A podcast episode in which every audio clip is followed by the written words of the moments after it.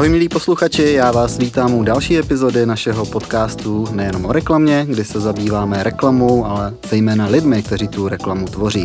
Dneska mám příjemného hosta, tím hostem je Programmatic and Technology Director z firmy AdExpresu Ondřej Kutiš. Ahoj Ondro. Ahoj Martine, díky za pozvání. Děkuji, že jsi pozvání přijal a dorazil k nám a nedá mi to, musím se zeptat i tebe, jak se máš chlape? No, tak já si myslím, že v rámci asi možností dobře. Uh, furt tady máme nějakou situaci, která asi není úplně standardní, ale uh, myslím si, že se pořád máme ještě dobře na to, uh, na to, jak by to mohlo vypadat jinak. Já s tebou souhlasím a on nestandardní situaci si budeme velice povídat a než se k tomu dostaneme, tak mi dovolte, abych vám Ondru trochu představil.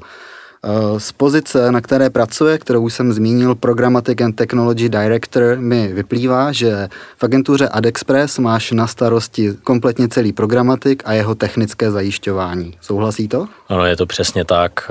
V současné době vlastně máme týmy, vlastně, které řeší P P C reklamu, ale i RTBčko i v kombinaci. A vlastně spadá nám tam datové oddělení a vlastně AdOps jako takový. A o kolika lidech spolu teďka hovoříme? Bavíme se o nějakých uh, asi třicet osm lidech, uh, který jsou vlastně v, v tom oddělení, včetně mě. A kromě programatiku, který jde za tebou, čím se AdExpress ještě zabývá? Asi by se dalo popsat, že AdExpress je vlastně digitální mediální agentura, uh, která patří vlastně do skupiny Dentsu a, a vlastně řeší uh, online strategie, náklady, nákup, onlineové reklamy a tak dále. To znamená, jednoduše by se vlastně to, ta firma dala rozdělit na dvě půlky, kdy jedna půlka je vlastně client service, který se stará o klienty, komunikuje s nima vlastně každý den. A pak je tam nějaká ta exekutivní část té reklamy, kdy vlastně za námi jde ten programatický nákup, co se týče RTBčka, PPCček a odbavování vlastně přímého nákupu.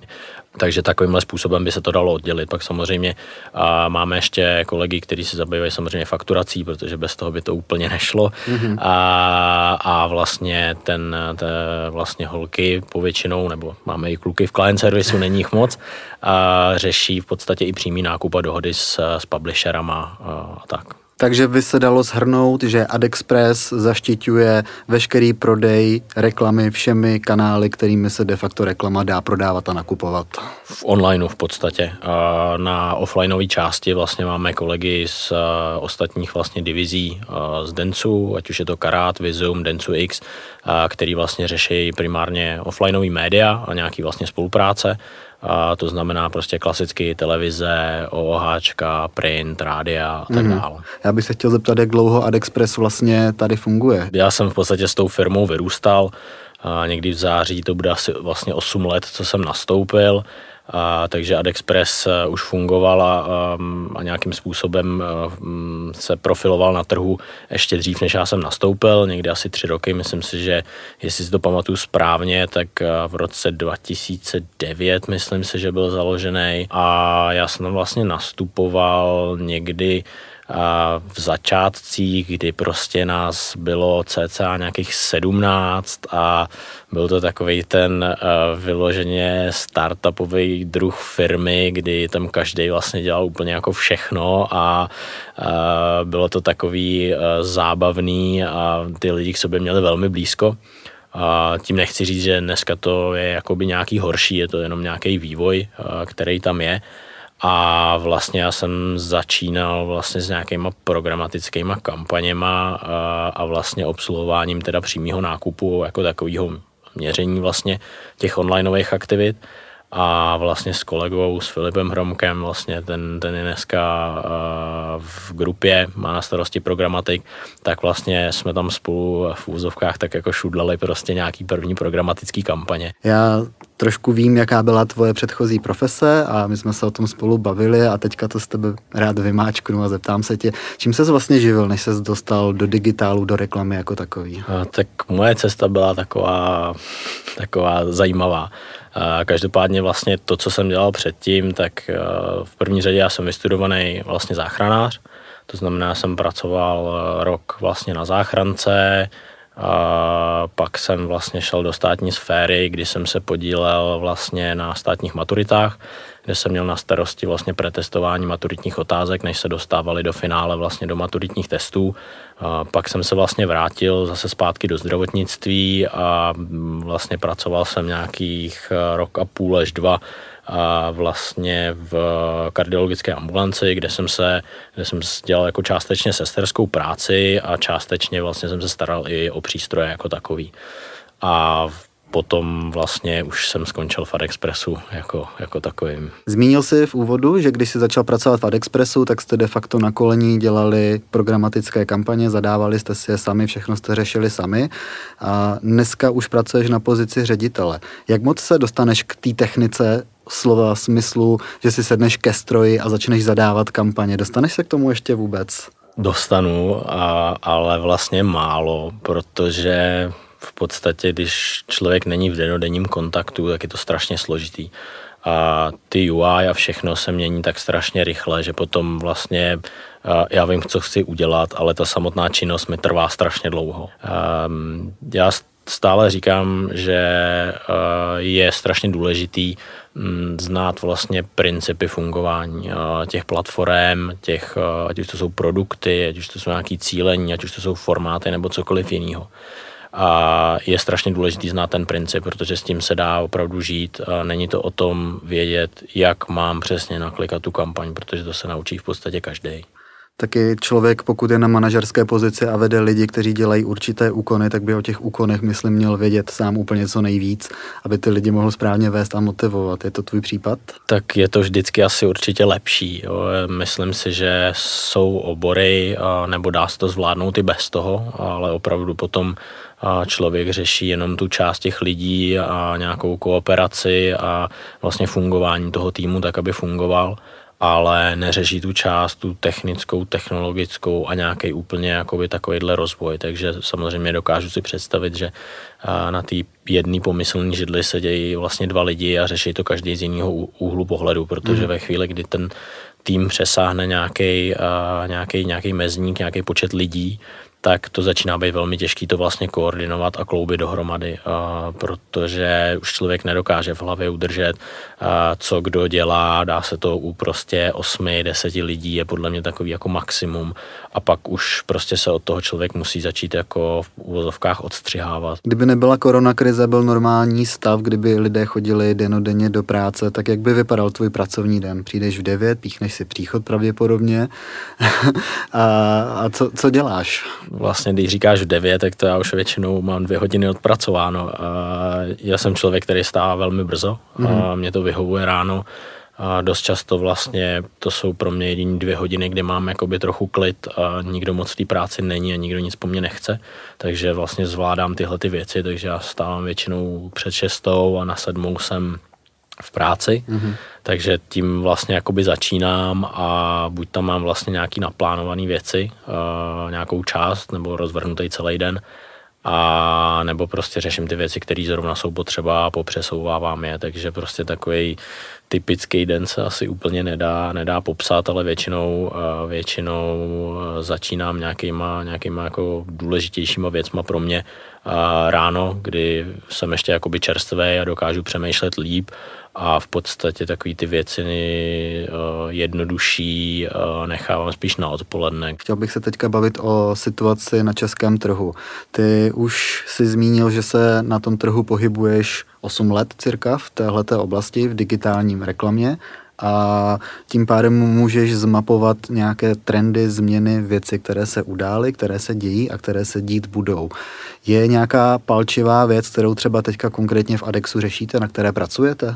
Tak já si myslím, že jako ten programatik jako takovej určitě ušel velkou, velkou část vlastně svojí cesty, ale vlastně v podstatě ty problémy, které vlastně byly na začátku a můžeme si tady říkat, kdy prostě Matěj tady udělal jako obrovskou, obrovský kus práce a vlastně povyvracel spoustu lidem, že Artib je nějaký výprodejový prostor, tak v podstatě ono v jiný trošku rétorice se to vlastně řeší do, do dneška. Jo? Takže teď to není o tom výprodeji, ale samozřejmě je to nějaký jako, nechci říkat, že úplně zpochybňování toho, toho nákupu, ale samozřejmě zbuzuje to spoustu otázek. A, takže m, přijde, že vlastně ty otázky zůstaly víceméně stejné, jenom se trošičku mění ty odpovědi. Takže a, to je asi k tomuhle tomu. Myslím si, že spousta lidí začala ten programatik daleko víc vnímat, a, daleko víc chápat a, a pomáhá to vlastně v tom rozvoji, ať už je to v objemu prostě nakoupených vlastně programatických impresí. A samozřejmě v ruku v ruce s tím jdou nějakým způsobem technologie, který a, a publisheri v neposlední řadě taky, který vlastně jakoby v tom spatřují nějaký vlastně prostor automatizace a dalších věcí a samozřejmě Google a Facebook, a to duopoly, který působí vlastně na celém světě, na všech trzích je, je velmi silný a do tohohle tohoto směřuje. Jo. Můžeme se začít koukat prostě na Google Ads, který jsou čím dál tím víc automatizovaný a myslím si, že do nějakého data, do nějakých pár let se to prostě stane, že to bude velmi, velmi autonomní systém, který vlastně bude pracovat bez nějakého lidského zásahu. Ten lidský zásah tam bude potřeba na začátku a možná nějakou korekci, ale ta exekutiva jako taková prostě víceméně začne podle mě odpadat. Jo, bude to spíš jako na, řekněme, třeba sedmdesát procent vlastně činností, které to bude dělat. Vždycky, budou, vždycky bude nějakých třicet procent, kde, kde samozřejmě ty lidi budou chtít dělat něco trošku jiného, než dělá ten stroj. Ale z velké části to bude určitě jako pokrývat. Takže to si myslím, že je asi takový, že vlastně se moc nezměnilo, jenom se to začalo využívat víc. Co se týče nějakých trendů, tak já jsem vždycky takový opatrný, mě to přijde mm-hmm. takový ošemetný a v tom, že vždycky je nějaký hype něčeho, nějakého slova, to už je jedno, jestli je to, jsou to data, jestli je to cílení, nebo to je atribuce, nebo cokoliv. Vždycky prostě každý, já nevím, jeden až dva roky se tady objeví nějaká takováhle věc, kterou se, která rezonuje tím trhem a navazuje v podstatě na ty aktivity, které my děláme, takže Uh, ty, ty trendy jsou pro mě um, asi špatně predikovatelné a já zase až tak moc nějak nesleduju, spíš se koukám na to, co se děje jakoby venku. Já si, Ondro, pamatuju jeden konkrétní trend, který vlastně beru tak, že vzešel od tebe a z AdExpressu. My jsme se potkali v září dva tisíce osmnáct na Seznam fóru, kde si s kolegou Jirkou Šindelářem prezentoval váš krok, kdy jste sjednotili R T B a P P C oddělení v AdExpressu. Od té doby uteklo hodně vody a já si pamatuju, že mě v té době ta myšlenka přišla trošku rouhačská a dneska vidíme po dvou letech, že se to děje v Seznamu, děje se to i v jiných agenturách a obecně se ukazuje, že to byl pravděpodobně krok správným směrem. Ty s odstupem těch dvou let, kdy jste tento krok udělali vlastně jako jední z prvních na trhu, mohl bys to nějak zhodnotit a okomentovat, co to přineslo? Tak já to určitě vnímám pozitivně. Ten krok, že jsme ho udělali, že jsme se o tom začali bavit, ale jak to tak většinou bývá, tak ty věci sebou většinou nesou i nějaký jako konsekvence, který si člověk buď neuvědomuje, nebo si je nepřipouští, to je asi jedna z věcí. Druhá z věcí je, že ten, ten názor na to většinou může být takový vlastně jako mm, povrchní a že, že vlastně má člověk takovou naivní představu o tom, jak to bude strašně jednoduchý. A bylo to hodně bolestivý, vlastně myslím si, že pro všechny správně odkomunikovat těm lidem, jakým, proč to vlastně děláme, k čemu je to vlastně dobrý a tak dále. Asi tady nejsem úplně od toho, abych to hodnotil, to by museli hodnotit mý kolegové. Já si myslím, že se to celkem povedlo, vlastně nikdo, nikdo nám nějak úplně neodešel kvůli tomu, že bychom takovýhle, takovýhle krok udělali. Ale samozřejmě ta naivita tam byla. My jsme stále měli představu, že vlastně v těch jednotlivých týmech budou ty dva lidi ty věci řešit spolu a, a tak dále, což jako velmi záhy se nám ukázalo, že prostě není možný, protože prostě ta velikost těch klientů není jedna ku jedný a prostě ty kapacity těch lidí potom s tím vlastně přehazovat ty míčky, tak já jsem si v jednu chvíli připadal jak maďarský žongler mm-hmm. někde v cirkuse a potažmo vlastně kolegové, takže vlastně od tohohle jsme trošku upustili, že se vlastně nes, nesnažíme to zbytečně na sílu cpát těm lidem a překopávat kvůli tomu celý portfolio klientů mezi, mezi vlastně kolegama, ale spíš se snažíme vlastně podporovat tu diskuzi a to, aby se spolu bavili, aby zjišťovali, co v těch kampaních jednomu funguje, co funguje druhýmu a vlastně využívali jakoby to know-how. A takže já si myslím, že to určitě jako ten smysl mělo, a jenom se to vyvinulo asi do něčeho evolučně trošku něčeho jiného, než jsme úplně očekávali, ale jsou to primárně tyhle, ty, tyhle ty důvody, takže já bych to určitě udělal znova. Možná trošičku jinak, ale určitě znova.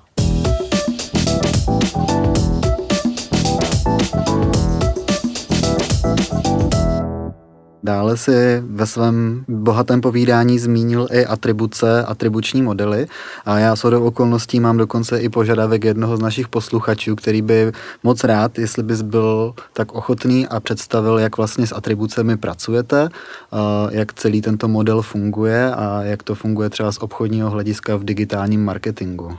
Tak já, já nejsem nějaký velký zastáncem vlastně atribucí a to z jednoho prostého důvodu. My jsme strávili poměrně dost času, jsme se tím zabývali a snažili jsme se vyvinout vlastně nějaký, nějaký atribuční model, na kterým jsme posléze vlastně na konci a pracovali vlastně i s RoiVenum a tak dále, ale já si myslím, že to vnímání toho atribučního modelu, přesně toho, toho buzzwordu, který tady začal existovat, byl velmi, velmi vlastně přeceňovaný a vlastně spousta lidí od toho očekává úplně něco jiného, než k čemu to je. To znamená, um, jsou tam určitý problémy, uh, které vlastně jako se nedají úplně odstranit. První problém je, že spousta lidí od toho očekává, že mi to řekne, který banner mám vyloučit. Což je prostě úplný nesmysl, protože ta granularita uh, nějakého rozpadu těch kampaní prostě není možný jít do takovýhleho detailu. A ty stroje a ani lidi by nebyli schopni to napočítat, na to, že to pochopit. Takže to začíná jako být v podstatě uvozovkách jakoby první problém. Druhý problém atribučních modelů je ten, že vlastně neexistuje žádná jeho vlastně nějaká automatická exekuce. Všechno, co já na tom vyzkoumám a nějakým způsobem chci testovat, tak vlastně musím potom replikovat uh, ručně, což je obrovský problém, protože za prvý je to časově náročný, a za druhý to nemusí být úplně přesný a tak dále. Jo? Je, je velmi málo vlastně věcí, které jsou propojené, takže my jsme po nějakých těch dvou, dvou a půl letech jako trošičku opustili tuhletu cestu a začali jsme se na to koukat vlastně jinak, což je vlastně ta kejska toho Lindexu v podobném vlastně smyslu, že my jsme se na tu atribuci podívali a koukali jsme se, kde vlastně ta atribuce pomáhá těm kanálům. Mm-hmm. A vlastně definovali jsme si spíše dynamiku a K P Is, na který máme optimalizovat. Což už je daleko jednoduš, jednodušeji jako uchopitelný a za prvý pro ty lidi, a kterým se to vysvětluje, protože tomu klientovi se to taky musí prodat. Mm-hmm. A zároveň i na tu exekuci jako takovou. Pracuje se s tím daleko, daleko líp, než, než, jenom, než jenom s tím atribučním modelem. A vlastně druhá, druhá, další taková věc, která je podle mě důležitá, je, co si spousta lidí neuvědomuje, a je to strašně drahej a strašně náročný dlouhodobý proces, který vyžaduje obrovskou sebekázeň na pojmenovávání a všechny tyhle ty věci. To znamená, nemůžu od toho očekávat, očekávat výsledky prostě za týden, mm. ani v žádném případě. A pak veškeré změny jsou nějakým způsobem jako nepřímý a čekám poměrně dlouho na to, když udělám nějakou změnu, zase nesmím jich udělat moc, protože potom nevím, co mi to ovlivnilo. Ten last-clickový model tady je stále prostě hrozně silný a samozřejmě ve chvíli, kdy prostě na našem trhu existuje miliarda prostě malých e-shopů a ty PPCčka jsou jednoduchá reklama pro ně, tak samozřejmě to k tomu inklinuje, ale a přesně dřív nebo později s nějakým růstem, to znamená, že já se začnu prostě jako utápět v optimalizaci, kterou tam mám a už nikdy neporostu, jo, což si myslím, že je hrozně důležité, aby ty, aby ty lidi a ty klienti prostě chápali. Jsi zmínil to hodnocení toho last clicku, což je přesně to PPCčkové myšlení, které tady tento trh má. Jak s tím bojujete? Jak vlastně vyhodnocujete vaše kampaně potom klientovi, který vlastně kouká na to C T R ko, je to vlastně pro něho to jediný dogma, který vidí. Dokážete si obhájit nižší C T R za cenu právě jiných metrik, které jsou mnohdy důležitější, protože K P Is říkají, že potřebujete zasáhnout uživatele takhle a jinak? jak kdy a jak kde. Asi se to nedá úplně, úplně paušalizovat, ale samozřejmě stoprocentně nemáme uh, jako žádný recept v podstatě na pravdu. Jo. Snažíme se hledat, uh, pokud tam není vlastně nějaká, nějaká přímá, uh, přímá vlastně návaznost na to, co vlastně děláme, tak se snažíme hledat nějaký nepřímý věci. Uh, protože samozřejmě u toho e-shopu je to poměrně jednoduchý uh, s tím pracovat, ale ve chvíli, kdy prostě máme velkýho klienta, můžeme si vzít F M C G prostě klienta, což může být třeba Procter, který má prostě spoustu produktů a tak dále, ale fyzicky je vlastně neprodává. Prodává je přes retailery a tak dále. Takže samozřejmě je to velmi těžký v tomhletom vlastně najít jakoby odpověď, co je ta korelace mezi vlastně těma prodejem a těma aktivitama, který máme dělat. Jo. A příkladem třeba může být to, že už před vlastně dlouhou dobou třeba Lego našlo vlastně korelaci mezi, uh, mezi vlastně nějakým engagementem s tou kampaní uh, a vlastně jejíma prodejema. Oni zjistili, že ve chvíli, kdy ten engagement roste, tak jim rostou tržby. Mm. Jo, takže vlastně to přehodnotili vlastně z nějakých kliků a počtu impresí vlastně na, na nějaký nej, co největší vlastně engagementu kampaní jako takovou. My jsme spolu teďka probrali alespoň okrajově situaci na českém trhu, ale AdExpress má ambice být i na zahraničním trhu.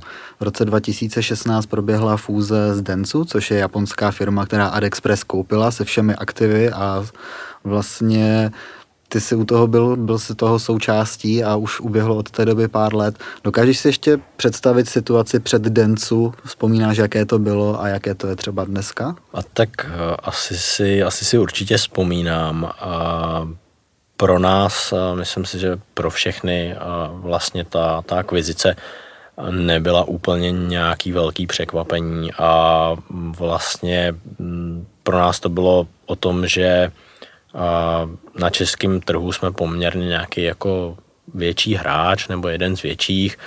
Byli jsme stále nezávislí oproti ostatním agenturám, ať už z W P P nebo z, z Publicisu jako takovýmu.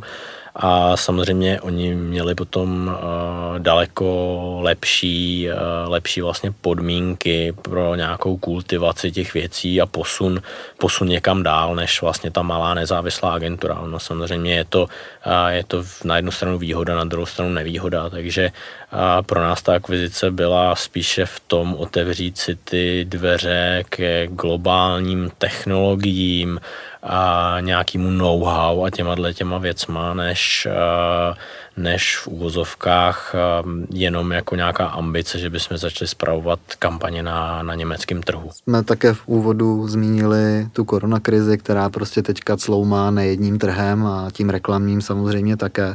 Tak mi to nedá, musím se zeptat. Už jste spočítali ztráty? Já si myslím, že pořád všichni počítáme, protože furt vlastně nevíme, co se bude dít dál. A myslím, že ten účet, až nám přijde, tak to bude ještě později, protože stále čekáme na to, co se bude dít, jak se bude vyvíjet ta situace jako obecně a zároveň i jak se k tomu postaví jako jednotliví klienti, protože pro některé klienty a to bylo velmi, a velmi výhodné, když bych to tak řekl, vlastně to pomohlo to růstu jejich biznisu. Příklad si můžeme vzít Tomáše Čupra a Rohlík, a potažmo Košík, mm. a tak vlastně těm to podle mě strašně moc pomohlo. A na druhou stranu je tady spousta firm, která na to nebyla úplně připravená. Ale co je třeba zajímavý, je, že když jsme se bavili v podstatě i třeba s velkýma klientama, tak nějakých asi sedmdesát pět procent těch klientů vlastně v tom spatřuje vlastně příležitost. Mm-hmm. Ať už je to příležitost transformace, o který dlouho vlastně všichni volali a dělala se strašně pomalu, tak vlastně tak i v rámci fungování a nějaké rychlosti. V podstatě i lidi z boardu pochopili, že se musí rozhodovat rychle, protože ty věci se můžou měnit ze dne na den. Takže v tomhletom to uspíšilo. Tam samozřejmě u těch klientů je trošku obava, jestli vlastně po odeznění, řekněme, téhleté krize vlastně tahleta rychlost a flexibilita trošku neodejde. A což může být, ale oni samozřejmě budou dělat všechno pro to, aby se to nestalo. A samozřejmě napomáhá to vlastně nějakým způsobem té digitální transformaci. A teď to není jenom o tom, že ta firma si musí vybudovat e-shop, ale musí být schopná zajistit vlastně nějaký odbyt té svojí, té svojí, té svojí nabídky, kterou má vlastně pro tu poptávku, která na tom trhu vlastně existuje. Takže já si myslím, že spoustě lidem tohle to ukázalo, že je to potřeba, je potřeba do toho investovat, čímž se, si myslím, otevírají, uh, otevírají zase dveře pro, uh, řekněme, odborníky, technologické firmy, ale myslím si, že i pro agentury. Jak vlastně pomoct v tomhletom těm klientům vlastně tu transformaci podstoupit, tak aby splňovala vlastně ty nároky, které jsou.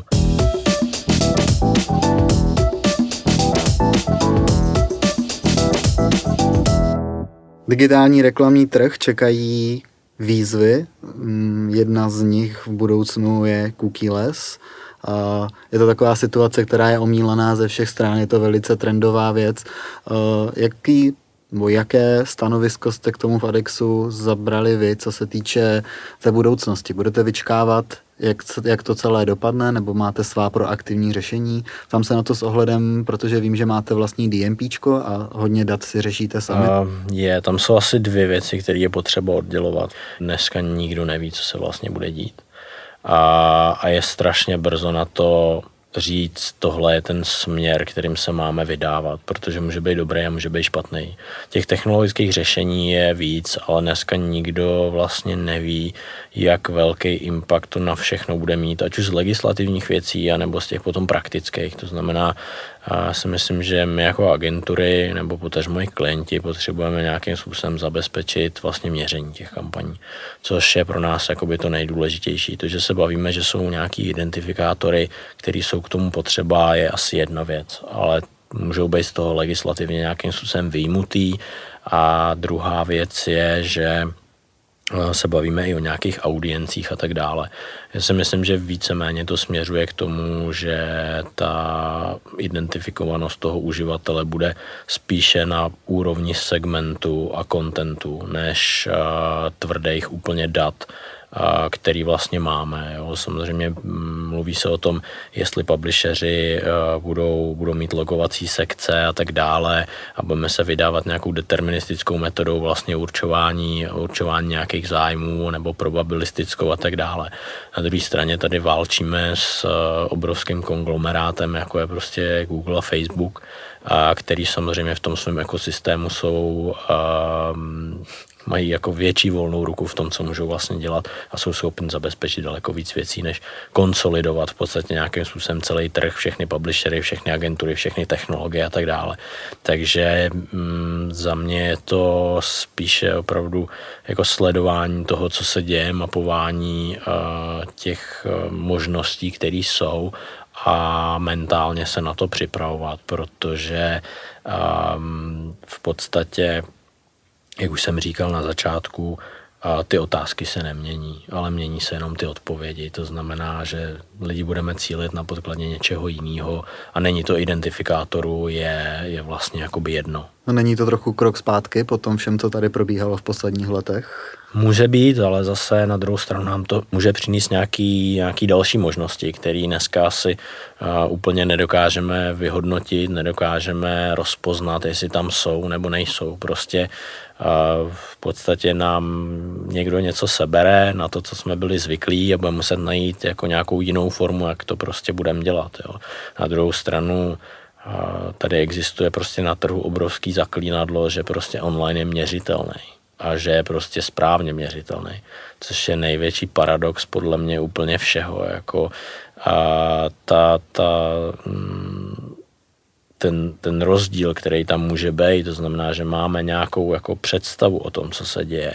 Neznamená to, že máme prostě opravdu jako deterministický data, na kterých jsme to schopni vyhodnocovat. I když to propojíme s nějakým panelem a dalšíma věcma, máme opravdu deterministický data, tak stejně všechno je to nějakým způsobem prostě jako odhadovaný. Takže opravdu, jak jsi řekl v úvodu, otázky zůstávají a odpovědi se mění. Je to tak, mění se, v podstatě furt chceme dosáhnout toho samého, a když to jako úplně se snaží, budu snažit zjednodušit, tak se dostáváme k tomu, že ty lidi chtějí prodávat, ty klienti chtějí prodávat, ty výrobci chtějí prodávat. To znamená, je to furt stejný, že se k tomu dostávám nějakým způsobem trošku jinak. Je věc jiná, já chci zvýšit prodeje. A jestli to dělám kampaní, kde mám veškerý cookie í dé, který používám, anebo to dělám nějakým způsobem nepřímo. Stále hledám vlastně jakoby tu, to složení, který mě vlastně pomáhá v tom prodat ty věci. Takže přesně ta otázka je furt stejná. Jak prodat víc? Kdyby si měl tu moc mávnout kouzelným proutkem a něco tady v tomhletom biznise změnit prostě takhle, úplně řekněme hned, tak je něco, co tě napadá, něco, co tě opravdu palčivě tlačí, co opravdu ti nejde přes mysl a co bys prostě chtěl změnit? Ah, možná by bylo zajímavý, jak by to vypadalo, což samozřejmě nevím, jak by to dopadlo, a vlastně odbourat takovou tu přílišnou specializaci.